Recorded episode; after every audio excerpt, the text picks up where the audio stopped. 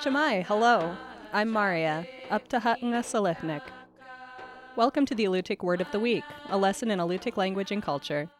This week's word is Chiknaq'rtuliq, which means elk. In a sentence, Chiknachtulet Pidochnicht. Elk always taste good. Elk are one of four ungulate species introduced to the Kodiak archipelago in the twentieth century. In nineteen twenty-nine, eight Roosevelt elk were released on Afognak Island, five females and three males captured in the Olympic Peninsula of Washington State in nineteen twenty-eight.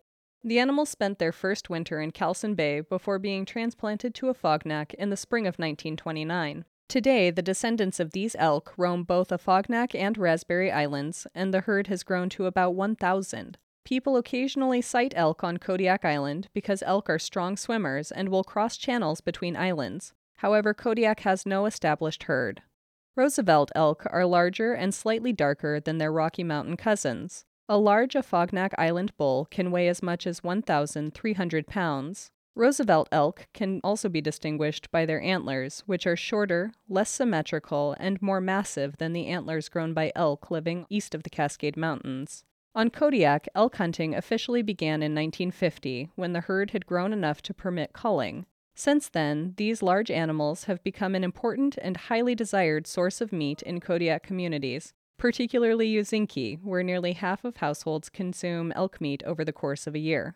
Elk hunting is difficult because the animals are large, swift, and often found in rough terrain, so only a small number of people hunt elk, but the meat is widely distributed. Today, Alutiiq people harvest elk by permit from the end of September through November. That's the Alutiiq Word of the Week. The Alutiiq Word of the Week is produced at the studios of K M X T Public Radio in Kodiak, Alaska. Words are spoken and translated by Nick Alokoli and Sophie Shepard. Lessons are written by the Alutiiq Museum with assistance from Kodiak Island Alutiiq speakers, Alutiiq Language Club, the New Words Council, and Native Village of Afognak, with mentorship from April Laktonen Counselor. Lessons are published in the Kodiak Daily Mirror each Friday. Please contact the Alutiiq Museum to sign up for weekly distribution of lesson copies by visiting the museum's website at alutiiq museum dot org or find our podcast on the iTunes Store. And if you would like to learn more about the Alutiiq language, visit alutiiq language dot org.